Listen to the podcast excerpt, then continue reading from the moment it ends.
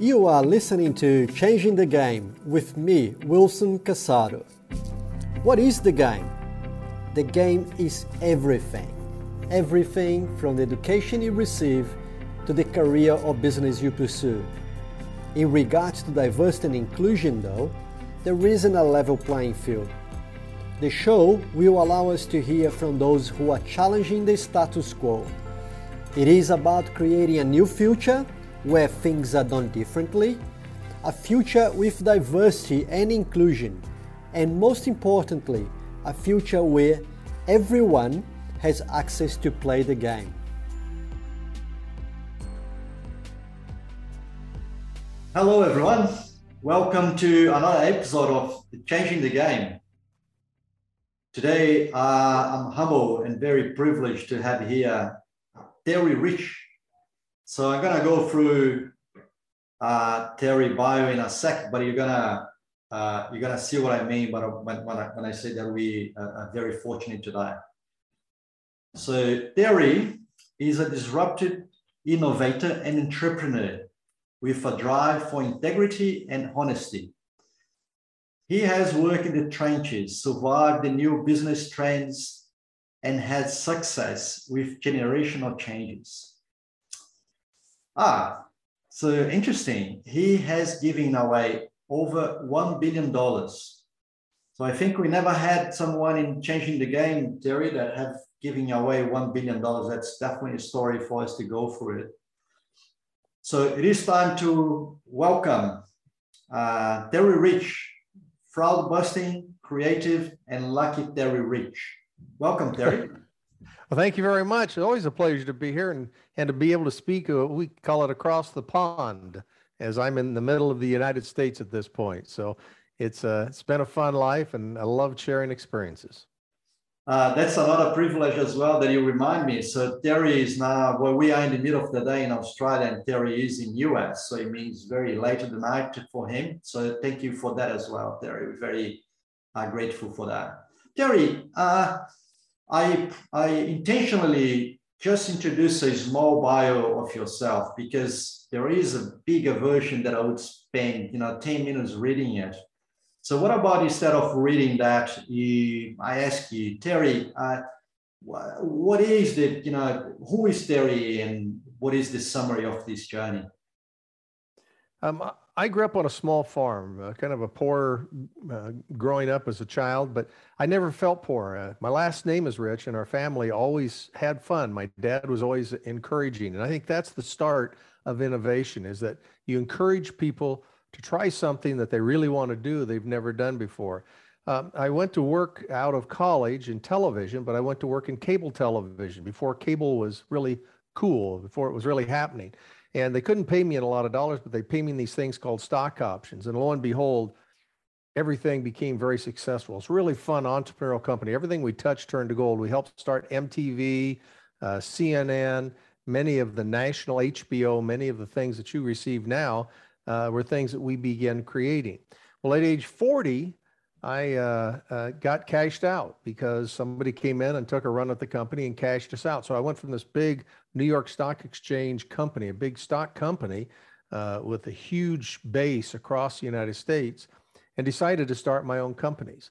And with that, started uh, four or five different companies, had a great run for 10 years. And then uh, at age 50, I don't know if they call it midlife crisis, what it is, but I got a call to say, hey, uh, they said you wanted to go off the road. Would you be interested in running a zoo? So I ran a zoo for 10 years. And then uh, at the end of that, things went well. I got a call from the governor of the state who said, hey, we'd like to see, would you be interested in running the lottery? We're looking for someone to run their lottery. So that's how I got to give away a billion dollars over the 10 years. So it's been a fun, interesting. Right now, I travel the world talking about ethics. I talk about innovation and uh, it's just a great retirement gig to be able to do things like we're doing right here. It's awesome to hear. So it's extremely unique. So we normally talk here with uh, investors and founders, and we have those more traditional profiles. Now I'm talking with Terry, which I can see by your uh, the, the, way you describe your story. So you you you are a, a what do we call a serial entrepreneur? You had different companies, different entrepreneurial experiences and and then you you know came up to to service and to give back. So can I? There is this, you know, the, the, the story about. Can, tell us more about uh, the companies you founded. A little bit of, you know, what what are the, the top two, you know, uh, greatest experience you had with your own companies? Sure. Um, you know, I, I tell the story that when I grew up, they called me ornery. And then as I got a little bit older in high school and in college, they started calling me creative. And I think to be an entrepreneur, you need to be creative. You need to find something that really is passionate, something you think would change the world, something that is unique to you. Because I worked in cable all those years, I had the opportunity to do a couple of big productions with HBO where we broadcast via satellite.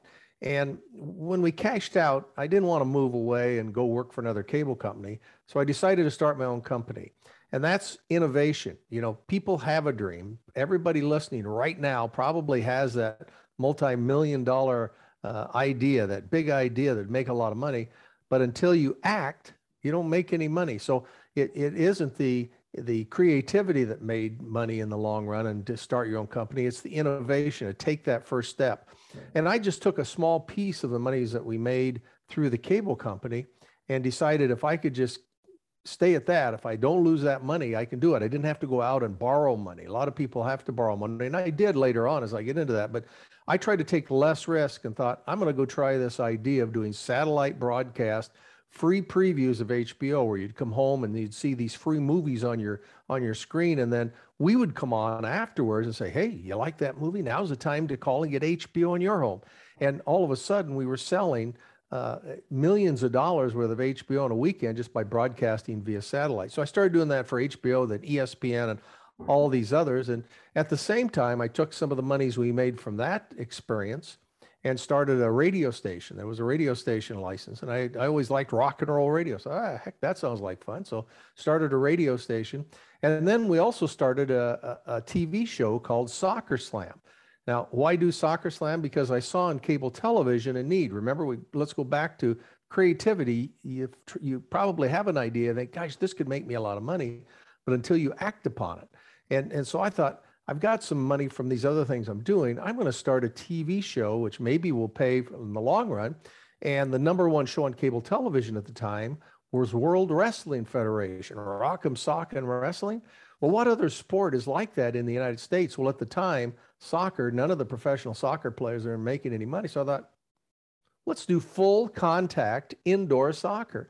So I hired a bunch of professional players to play. We threw in a second ball for the last two minutes of each quarter. We uh, we hired stuntman to do fighting, and then we did a full theme around it. And we did four shows for Fox Sports World at broadcast nationally, and uh, we had a lot of fun with it. So the ways to put and when people say, "How do you begin to become an entrepreneur?" I'd look back and say, think about things that you know well, but you could find that one little angle that no one else is doing today that you think you can make money. So, in other words, if you're in a decent job, don't just quit and spend your entire life savings. So that if you're having kids or you already got kids, you're going to lose it all. Take just a little bit of that and start building it up. And at some point, you should be able to make enough that you can quit your job and go to work full time with that. That's that's kind of the angle I did. That reduces your risk and really allows you to feel that creativity in something that you have the desire in your heart to make it successful. Very nice. There are some some very rich uh, uh, pieces there. So when you talk about doing something that you really understand, that of getting that sort of I know your your domain area, or knowledge area, so you don't don't completely reinvent the wheel, use that knowledge. Uh, the other one is uh, is an approach to be uh, to take steps to you know so manage risks, take, taking steps. Don't don't go and jump all in. You know, use a piece of that and do it one step, understand if it works and etc. Until you have uh, enough bandwidth to, to go full time. I also learned one other thing in all of that, and that and that's this: that happiness happens on the way to success. You know, I I uh, my dad always told me, hey, in the U.S., you get Social Security when you're 62. You get government pays you money when you retire that you put away, obviously, out of your paycheck every week uh, throughout the years. But he always said, you know, guys, work hard for someone. When you turn 62, you're going to be happy. And I realized when we cashed out of the cable and I started doing the things that I enjoyed, that happiness doesn't happen when you reach your goal. Happiness happens on the way to success. So one of the lessons I try to teach my kids and tell other people just getting in or trying to start their own company, do something that makes you happy. Don't do things if you're putting nuts on bolts every day all your life. You're not going to be happy. And even when you turn 62, you finally make it. Then, then what do you do? I see people die after they retire because they just wilt away. So do things that make you happy and find ways today because happiness does happen on the way to success. This is so good, Terry. This is actually uh, way deeper, right? So because uh, when we think about the concept of happiness for people, so yes, and some people just always chasing happiness somehow. Uh, and what you what you're saying is, uh, you know, don't keep chasing that happiness, that happiness that will still come, and and and the other way around, actually have you know be happy in the journey. So that's pretty good. Now, I don't always have all, you know, everybody doesn't have all the ideas. I learned so much from everyone else. And that's why you want to surround yourself with successful people. Daymond John, who works for a TV show called Shark Tank in the US, and I think that is broadcast internationally. I did a, a, a yeah. podcast with him a few weeks ago, uh, and I was the MC, and and he said something that I thought was a, something I, I took home that I, I'm going to continue to do, and that is he says every night before he goes to bed, he says, I have a list of five or six things and I, I change it up, down, sideways. Next morning I wake up and I change it. And I said, Oh, you mean these are ideas that people have given you to make another uh, big success story and make a lot of money? He said, No. He says, These are ideas that make me happy.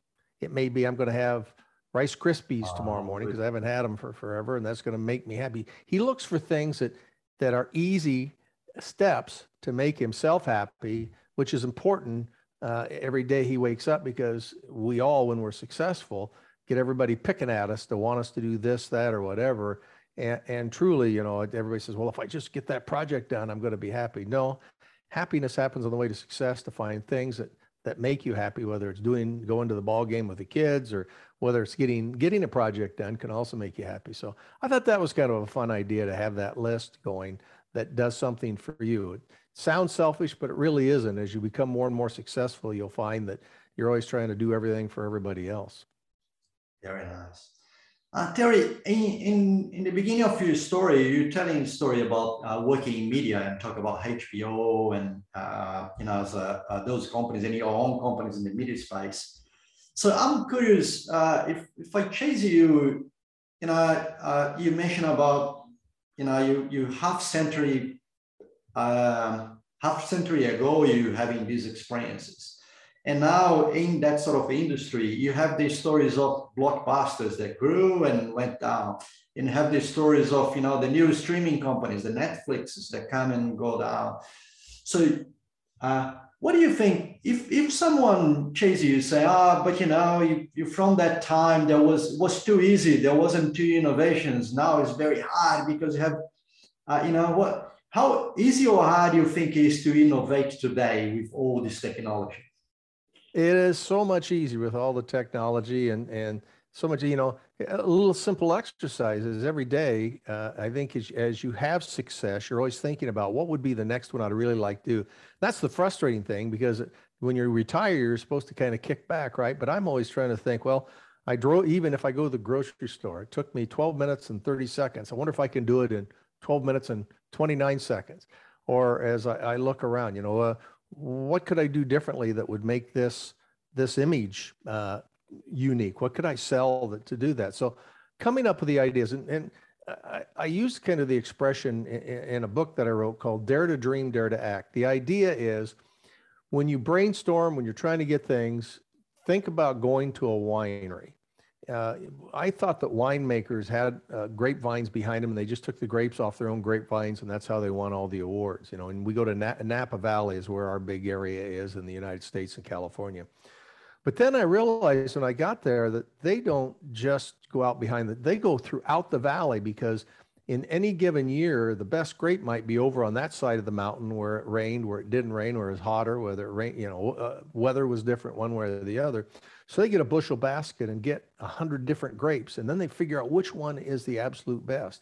And that's the way to be creative. Is I tell people when you get together and you're doing brainstorming with your friends, you have less than eight people, and you say, let's get a hundred quick ideas. We, we need to decide uh, what's going to make us the next dollar, what's going to be the what's going to be the one idea. Everybody give the ideas, but the key is no judgment. Every idea is a good idea because most people come up with a, hey, uh, what do you think if we if we change this widget to yellow? And they look around and see what people are thinking. You can't have judgment when you're trying to dare to dream. So you get a hundred ideas, put them aside, don't do anything with them, and then come back. And at that point, and, and when you're doing that idea generation, you want people who who are accountants, who are lawyers, uh, every different nationality. Diversity is so important because the world today, when you ask me, is it easier today to make more money with creativity or with innovation? Absolutely, because you got the entire world you can go to with the internet. So you want to have as many ideas as possible. You put them aside and then you bring them back and then you get your group of confidence. You want to have someone who's great in accounting, great in legal, all of that. And they then, that's the time that you together prioritize. And they say, well, this one's going to cost us too much. This one's going to get, get you sued. And you find that you raise those ideas to the top. So daring to dream, then daring to act, and always remembering whenever you can, every day, write down an idea. You see something, you wake up in the middle of the night, you should have a pencil beside your bed. Write it down. And don't worry about it if you can't do it today or tomorrow uh, because uh, failure is the first step to success. I, I can't tell you how many people say, well, you've had all this success. Geez, I don't, just doesn't seem real. I've had a bunch of failures. As every successful person I've ever met and worked with have had tons of failures in their day. And, and what you want to be able to do is put those together and prioritize what they're, and then get your, get your best confidence that can help you in, in places where you might be weak to make that one great idea that you can act upon and make a lot of money. Yeah, very good. Happy. So if I if I pick two from that, so one is yes, dream big. So one thing that I hear about that as well is that uh, you know uh, dreaming big and dreaming small takes the same effort. So why, why are you gonna dream small if you can dream big? Yep. So well, I, I had my I had my first experience uh, to show you how this works. I had my first experience of of failing when I came out of college. I was in the cable television business. I was doing on camera work and I realized I was not having this five o'clock shadow on TV. So I sat down and I wrote a letter to Schick, the razor company in the United States, and said, Hey, I love your razor. I'd love to do a TV commercial for you. I don't get the five o'clock shadow, knowing that maybe, maybe they would write me and I could go do a TV commercial in New York. Well, I sat around for two weeks and had that desire to say, I really want to try to do national television. I'm dreaming big now, much bigger than just a little cable television in the little town. And all of a sudden, two weeks later, I get the letter back. And here's what it said Dear Mr. Rich, expressing your complete satisfaction with your Trac II razor, we want to tell you you wrote the wrong company. Schick doesn't make it, Gillette does. I wrote the wrong company. But you know what? The excitement I had after that experience of failing got me excited to try to do all sorts of things. And since that time, I've been on every major network, every cable television network, and networks across the United States. And it came to fruition when I was just a few years later when I helped promote my local town for a centennial. They said, We're 100 years old. We need some publicity. We only have 50 people in town. Would you help us publicize it? So I just sat down and brainstormed with a guy and said, what could we give away? And we didn't have much. So we gave away a free cemetery plot and a free oil and lube for a car. That's about all we had in town. But I did a press release and sent it out. But I failed because I sent out 44 letters and I just sent it. I, I had too many printed off. So I sent it to the New York Times and London and, and you know, Post, all these different things. You know what? All failed but one. And it oh, failed oh, because I uh, that one was from a from a national wire service who got us on the Johnny Carson show.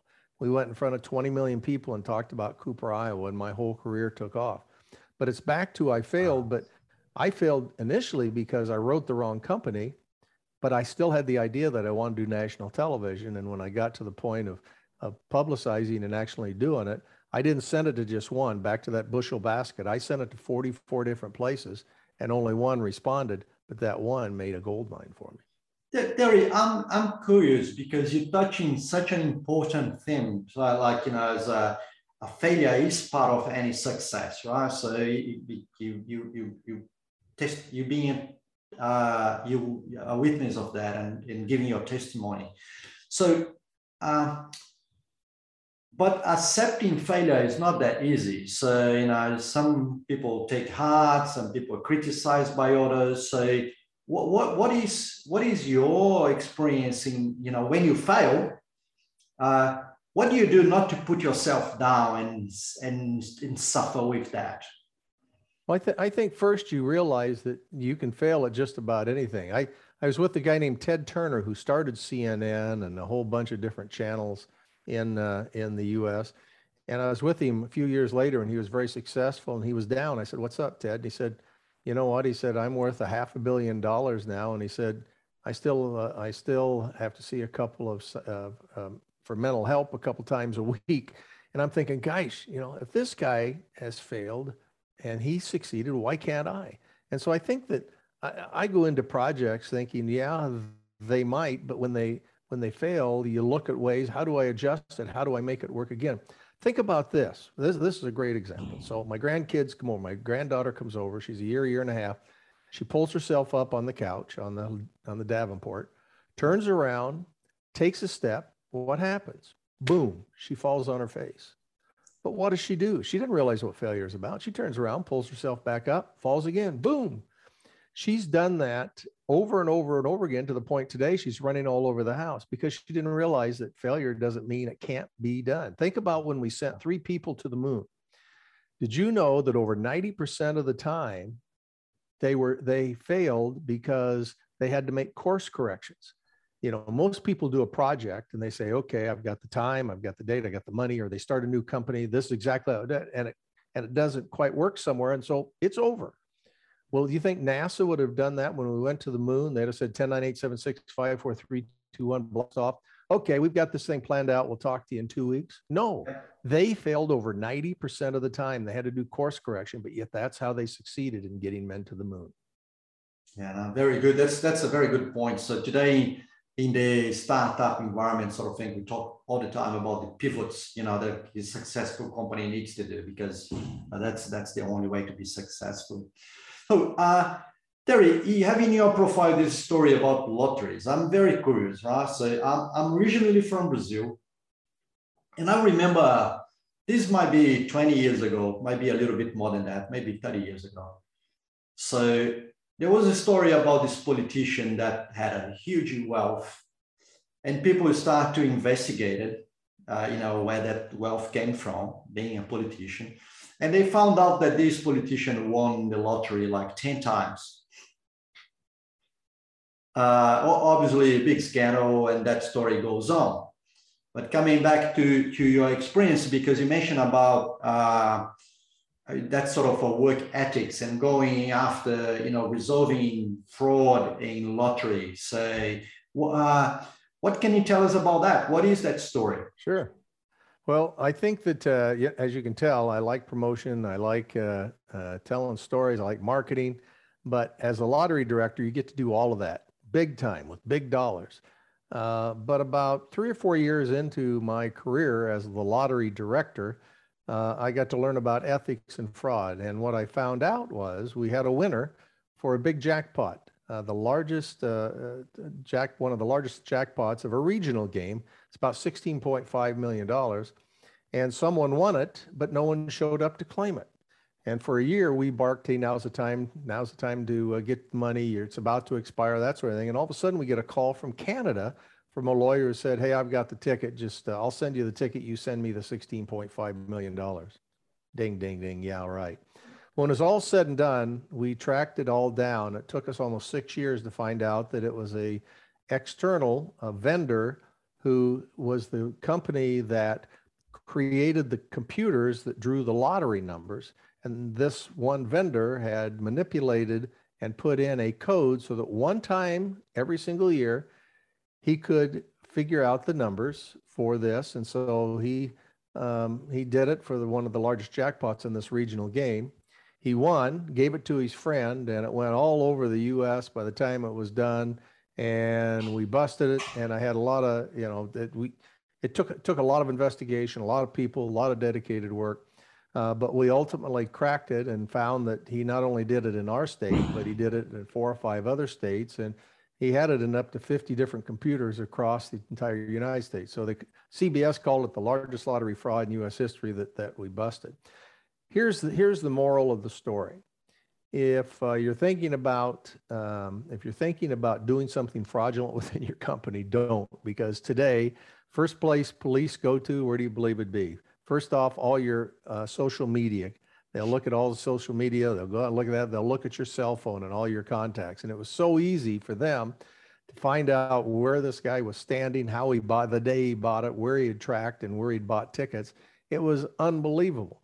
Um, but the, more importantly, if you own a company, especially small companies, an entrepreneur, to have checks and balances. This people hate policies. I don't, you know, travel. Why do I have to? I lost my invoice. Why do I have to turn in an invoice? Well, those are checks and balances so that people don't create fraud.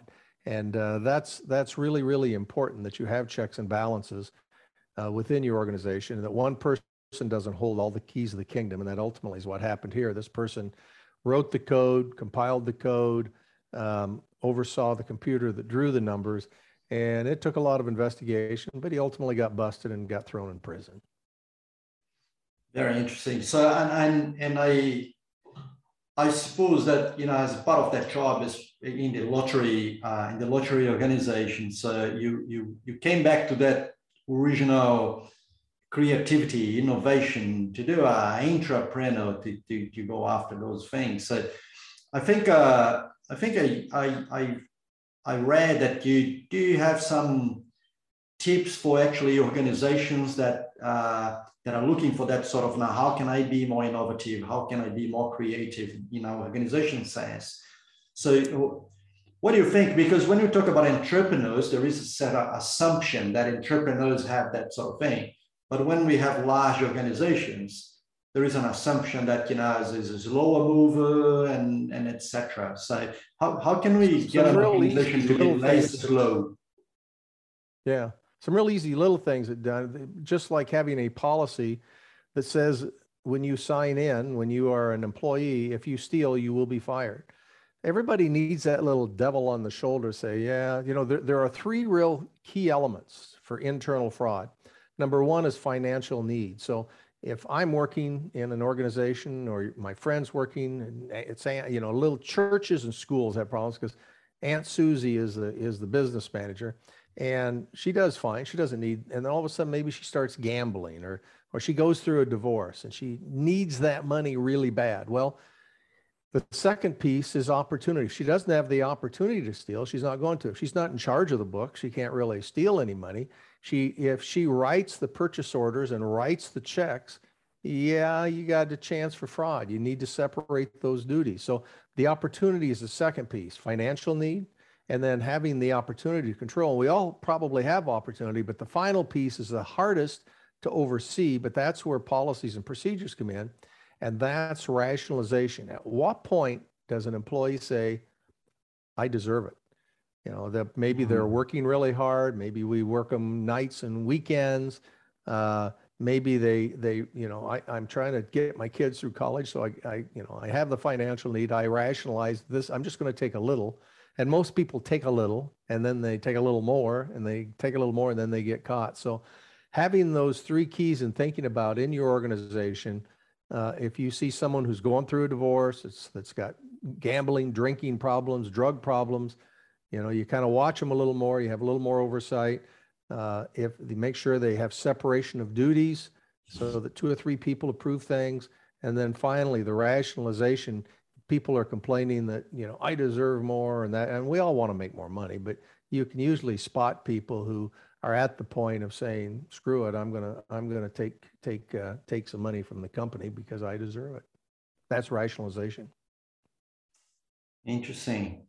So uh, Terry with this such know Terry rich with such a rich life say uh, and today you talk about some sort of fund that you have into retirement or, or retirement I guess so what is what is what is fun for, for you today? What do you do that you enjoy and you and you you know keep your passion up? Yeah, I, I think family is is one for sure. Uh, learning something new, having experiences like this with you tonight, uh, talking across the world technologically, and as you say, new ideas. Well, this is what I do. I do. I've done uh, taking my public speaking, which I travel around the world doing, and started doing them virtually during COVID. You you pivot. You look for ways to to continue to make the monies that you had before.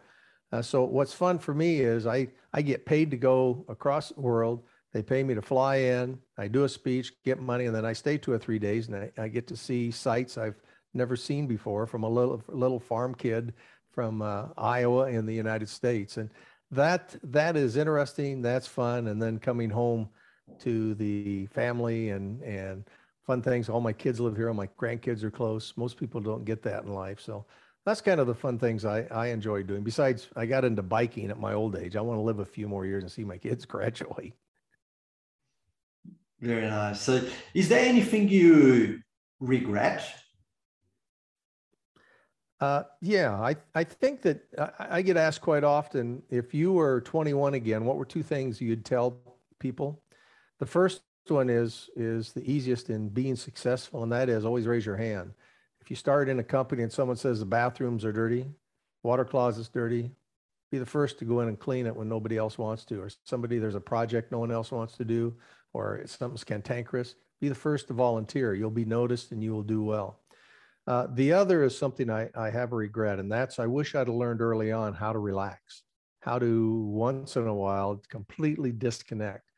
When you get success it's it's like a drug in its own way. I guess it's like cocaine when you have success because once you feel it and you've done it you want to do it again and do it again. And you, i've learned i i i never ever take everything i've just earned and and made in a big project and reinvest everything because you'd lose it all. So i try to try to do a little bit uh, you know i try to only take a piece of anything so my risk is is much lower. But um, I think I think the regret of being able to relax more instead of always thinking about okay what's what's what's next? It's what's what's going to be fun. And i've got two tv documentaries in the works right now at my old, ripe old age of 70 that i hope to have produced in the next two years one on the lottery fraud one on the soccer slam tv show that uh, continue to kind of excite me and get me excited to wake up in the morning interesting so uh, well look and, and remember I got one more thing. Remember back earlier when I talked about the bushel basket? Yeah, Can yeah. you tell I still have my bushel basket? I'm still trying to think of all the different things that I, I still can do. I mean, that's that's what keeps me going is trying to think of that next fun thing to throw in the basket that I can maybe consider at some point. Go ahead. I'm sorry. No, no, very nice. And I and I like that sort of uh, you know that reflection on. I'd like I would love to have learned to relax earlier so it's really, it, it does take some time for you to realize that, you know, we don't need the rush that we think we need when we're 20.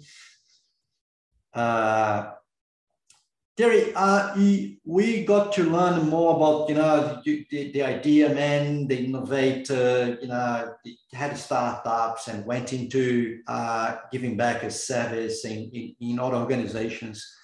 So, uh, question do, do you do you invest what how you see that sort of the you know the new entrepreneurs uh, do you invest in them whether it's money or helping with your own ideas etc uh, and on top of the same question how you see all these new things like uh, uh, cryptocurrencies and you know as a metaverse these new things that are claiming to be disrupting the world soon. So how you see those things?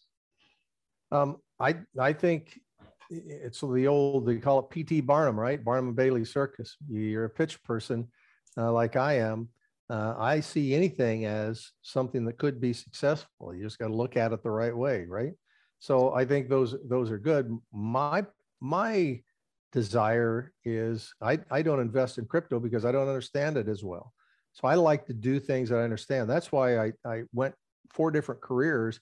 I understand a little about a lot of things. So I find the things that I get passionate about that I think other people that I've seen other people wanting.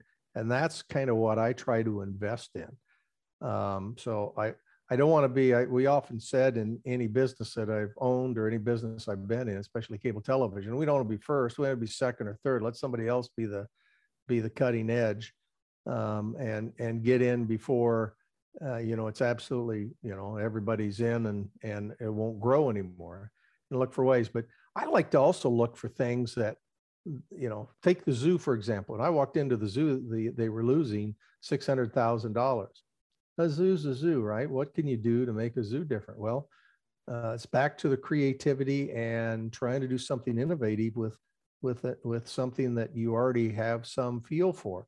And the idea was kids go to the zoo no matter when, so we've got to get young adults going. So what was the idea? Well, we started Zoo Brew. Young adults don't want to be there when all the little kids are there, so uh, what they did was we we opened the zoo at night, and had band, and we served what they wanted: beer, booze. So oh, we we made two hundred fifty thousand dollars in a summer, as they're doing now, uh, and cash flowed the zoo immediately. Or we looked for things. They said, you know, you need a, a new exhibit, a new animal, and it's going to cost two million dollars. We started thinking, well, what do we have a lot of that we could do that we could still bring the kids in and the rest of the people without? Well, the animals poop. What, could we do an exhibit on poop and show all the different kinds of poops from the different animals? And the kids would giggle and the parents would giggle. And then we figured out that tiger poop.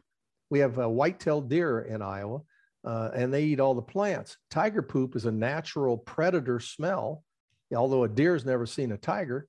And so what we did is we sold tiger poop for twenty dollars a bucket, and it kept deer away from people's flowers, and we made twenty thousand dollars on that. So being innovative yeah. just isn't always brand new ideas. Even the lottery, we, we I increased the profits from fifty-eight million dollars to ninety million dollars in those ten years just by blocking and tackling, doing some basics of trying to be innovative on uh, new ways to sell lottery tickets. So, you know, I, I think you can make just as much on something that you might know if you're working in an industry now. What's the one or two things that might make it even better that people might buy? That's awesome, Terry. Terry, uh, as I as I mentioned in the beginning, that 30 minutes go like flash. Uh, I am uh, concerned that you know with our privilege of having you at a 11 p.m. Uh, and and you need to get your rest. So I I can't put words in how grateful I am, and I'm pretty sure that all the listeners will will be as well of your generosity. Right. So your stories are fantastic. I love it. Uh, I appreciate I, I that. just feel grateful. So thank you very much. I hope we can stay connected and you know hear from you again in the future. Absolutely. And, I, have got a you know my website is terryspeaks.com, just T E R R Y speaks like speaking.com and you'll see the different the two different uh, things that I speak about and I'd love to come over and see anybody in Australia and love to have you come to the US and say hi here too but uh, in either way you know having a new virtual friend is really pretty cool so thank you Wilson. No worries. Thank you very much. And everyone, this is Terry Rich. I think you will agree with me how privileged we were until the next episode of The Changing the Game.